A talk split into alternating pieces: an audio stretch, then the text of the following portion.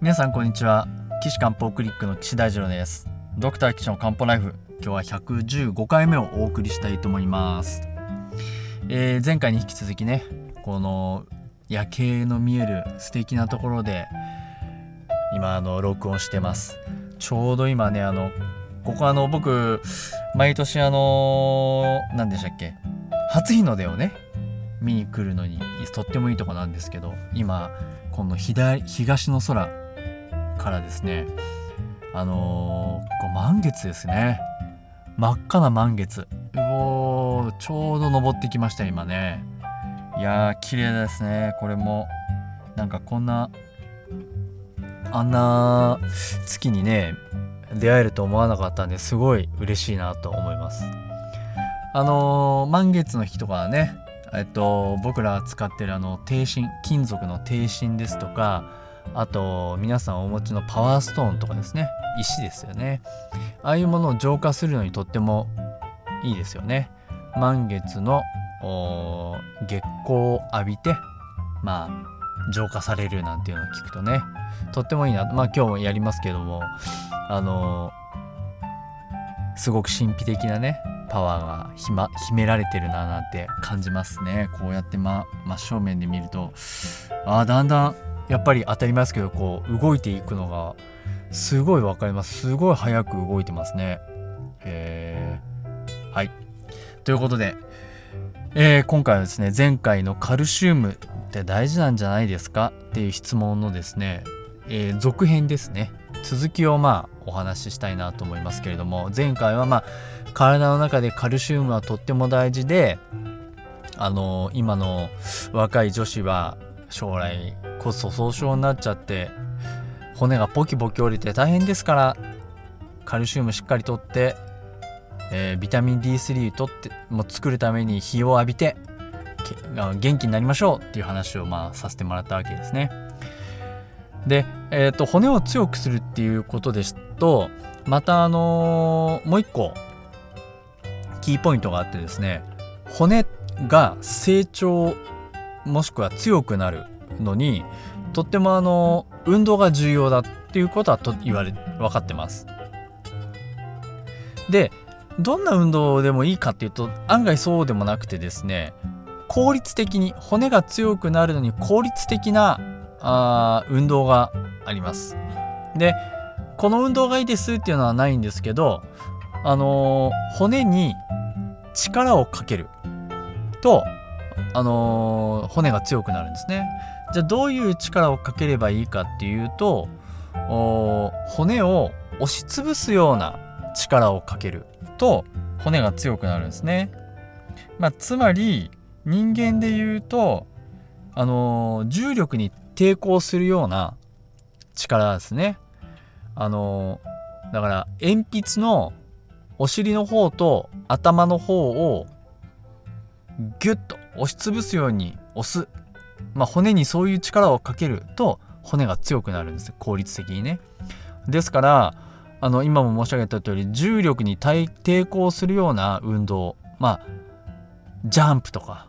ランニングダッシュとかそういう運動をすることが骨の成長にはとても望ましいと言われてます。ね。でしかも僕の前からあのえっ、と1日1個のリンゴにも書きましたけど足の筋肉をつけるっていうのが長生きにとっても重要なんですよね。まあ、それは本読んでもらえば分かりますけど足の筋肉をつけながら重力を抵抗して、えー気軽に簡便に安くできる運動をするのがでそれを続けるっていうのがとっても重要になってくるわけですよ。皆さん何かこう具体的にあこの運動いいよねっていうの思いつきます？ね。でこれねもし思いつかないようであれば是非これやってください。何だと思いますか皆さん。ロープジャンプです。え？ロープジャンプ？聞いたことないです。いいですか？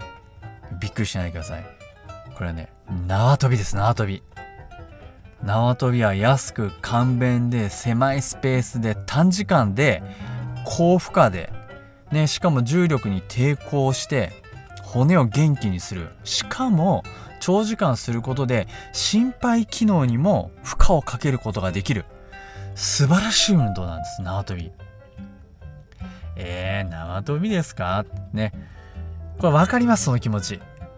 ね。どうしてもね縄跳び地味なんですよ。見た感じが。ね。なんか縄跳びしてるとこ他の誰かに見られたくないですみたいなね。どこでやればいいんですか？いや公園でやればいいでしょう。いや公園で縄跳びしてるとこ大人が縄跳びしてるところなんか見られたくないですってなっちゃうんですけど。いやね。いや分かりますよ。いやそれはね気持ちはとってもよく分かりますしあのー、うんあれなんですけどじゃあけん今言ったようなねとってもいい運動皆さん他に思いつきますか？ね、時間をかけずにお金をかけずに効果的で小スペースで、ね、短時間で高負荷がかかる運動なんかありますか？ねなこれねなかなかないですよ本当に。縄跳び以外あのあんまりねじゃあその場合ジャンプするかっていうとねそれもつまんないですしね。あの踏み台昇降とかもそれほど負荷かかんないですしやっぱね縄跳び最高なんですよ。だってあれですよ。プロボクサーが基礎体力つけるのに3分間縄跳びを続けるってあれですよ。あのね3分間縄跳びはねむちゃくちゃきついです。いや最初の始める人はあのー、30秒ぐらいがねあのー、関の山ですよ。30秒やってみてください。えあれまだ30秒経たないの？もう1分ぐらい経ってえまだですか？30秒長ってなりますから。これねしかもだからカルシウムを取って日の光を浴びる、まあ、もしくはカルシウムとビタミン D3 のサプリを取りながら縄跳びやったら骨は鍛えられるわ。足の筋肉は鍛えられて長なな、えっと、長生きになるわ。もうね一石十鳥ぐらいなんですよこれがね。ほんとすごいと思います。なので是非縄跳び。ねそういう運動をする、まあ、それがね重要なんですね。まあこれ西洋医学科学的な話はここんな感じですけどあのくしくもですね前回前々回かお話しした豚骨ラーメンの話ありますけど覚えてます？豚骨ラーメンはアンチエイジングに最適だっていう話しましたがまあ聞いてない方は是非聞いていただきたいんですけれどもえっと豚骨ラーメンのスープってどうやって作ってるか知ってます？まあ知ってる、まあ、当然分かりますと。豚の骨を、まあ、折ったり切ったりしてぐらぐらぐつぐつぐつぐつ何時間も何時間も煮詰めるわけですよ。わかります？つまり骨が溶けた成分がすたっぷりなわけですよ。骨が溶けた成分って何ですか？はいカルシウムです。そうですよね。だからねあの豚骨ラーメンは骨が弱くなるご高齢の方にはもうね最適なんですよ。しかも骨髄に含まれているコラーゲンたっぷりであのー、お肌もつや、まあ、つやつやになるかどうか分かりませんけどあのーえ皮膚のこのプルプル感を保つための弾性繊維を作る素材となるコラーゲン。そう。それを補充できます。いやでもねあのコラーゲン補充するようなタンパク質を摂取したから必ずそれが皮膚をプルプルにするかっていうと絶対違いますよ。いいですか？胃で一回バラバラに分解されてで小さくなったのが小腸から吸収されますから吸収された後それがコラーゲンになるかならないかは体の必要度合いなんですよね。これはね酵素とかにも言えます。なんかあの植物のなんかファイトケミカルみたいな酵素を摂取しましょう。ね。あの植物は自然に抵抗して気温が0度になる中でも生きていける。あれはファイトケミカルのおかげなんだ。だからそのファイトケミカルを摂取すれば健康になれますという理論であの人たちはその商売してるわけですけどでもあのこれはちょっと僕も疑問疑問というかそりゃないだろうって思ってる点が一つありましてファイトケミカルってタンパク質なんですよ。酵素とかね。こういう酵素ってアミノ酸アリシンとかリジンとかグアニンとかシトシンとかいろいろありますけどタンパク質がある一定の形でつながったらその力を持つ酵素になるわけでであの消化酵素っていうのはタンパク質をバラバラにしてアミノ酸に戻してそれで腸から吸収するようになってるわけですよ。わかります？だからあのー、摂取したファイトケミカルは一回バラバラにぶっ壊れて吸収されるから吸収された後それがファイトケミカルになるかどうかはままあまあないでしょうね。いやあるっていう人もいるかもしれませんけど。まあ多分体が必要に応じてそのアミノ酸を使って体に必要なものを作るわけですよ。細胞膜かもしれないし酵素かもしれないし。なまあコエンザイム9点とかねそういうものかもしれないんだけどそれは分からないんです。これは多分アイソトープをくっつけてこのうーんアミノ酸がどうなるかっていうのを、まあ、放射線を使いながら見ていくしか、まあ、そういう実験すれば分かるのかもしれないですけどまああのだからあのファイトケミカルとかえっとコンドロイチンとかあコラーゲンとかっていうのがなんかイメージでいくとあのー、軟骨の成分を摂取したらまた体の中で軟骨になるみたいな幻想を抱かせる言いい方文句ねそれすごい上手だと思います。なんかこうあのー、軟骨取ったら体の中で軟骨になりますみたいな。まさにそうなっちゃうんじゃないかって思わせるような言いぶりなんかすごい上手だなと思うんですけど、まあ、それはね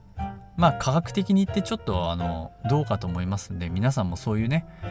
あのー、宣伝文句に踊らされないようにまあ気をつけてください。ただカルシウムの場合は必ずカルシウムはカルシウムのままもそれ以上分解することはないのでそのままきっちりビタミン D があれば吸収されて体中運ばれますのでカルシウムはねしっかりとった方がいいと思いますし前回も言いましたけど日本人の女性の40歳以上はほぼ全員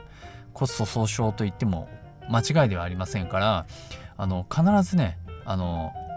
カルシウム注意して摂取してほしいなと思います。ということでですねあのカルシウムって大事なんじゃないんですかっていう質問からですねいろいろちょっと思っあのお話をさせていただきました。ちょっとまたねカルシウムこういうところでも重要なんですよっていうのをもうちょっとお話ししたいので 引っ張って申し訳ないですけど次回もねちょっともうちょっとプラスアルファでカルシウムの話させてもらいたいなと思います。岸漢方クリニックのホームページの、えー、お問い合わせ欄からですね、えー、この漢方ライフで取り上げてほしい、えー、質問をですね受け付けております。岸漢方クリニックのホームページは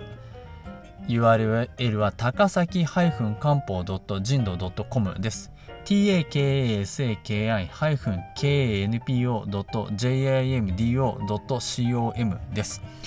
あの皆さんのね体のもともとこの番組皆さんの体のお悩みを西洋医学でも東洋医学でも解決しちゃいますっていうまあ東洋医学だとできないことがほとんどなんですけどまああのそれをね東洋医学中医学だったらこんないっぱいありますからっていう話をまあもともとしてたわけなんですけどまああのいろんなご質問にもねもっとどんどん答えていきたいなと思いますのであの今回のカルシウムでもいいですし他のものでもいいですしね全然関係ないかもしれないっていうところもですね一生懸命ここにつなげてお話ししております。あの市中水明のね質問とかも今あのいろいろ勉強してますんで僕の勉強のためにもですねご質問いただいても結構ですからあどうぞお寄せください。はい。ということで、また次回もですね、カルシウムの話をちょこっとだけさせてもらおうかなと思いますので、よろしくお願いします。それでは皆さん、また次回お会いしましょう。さようなら。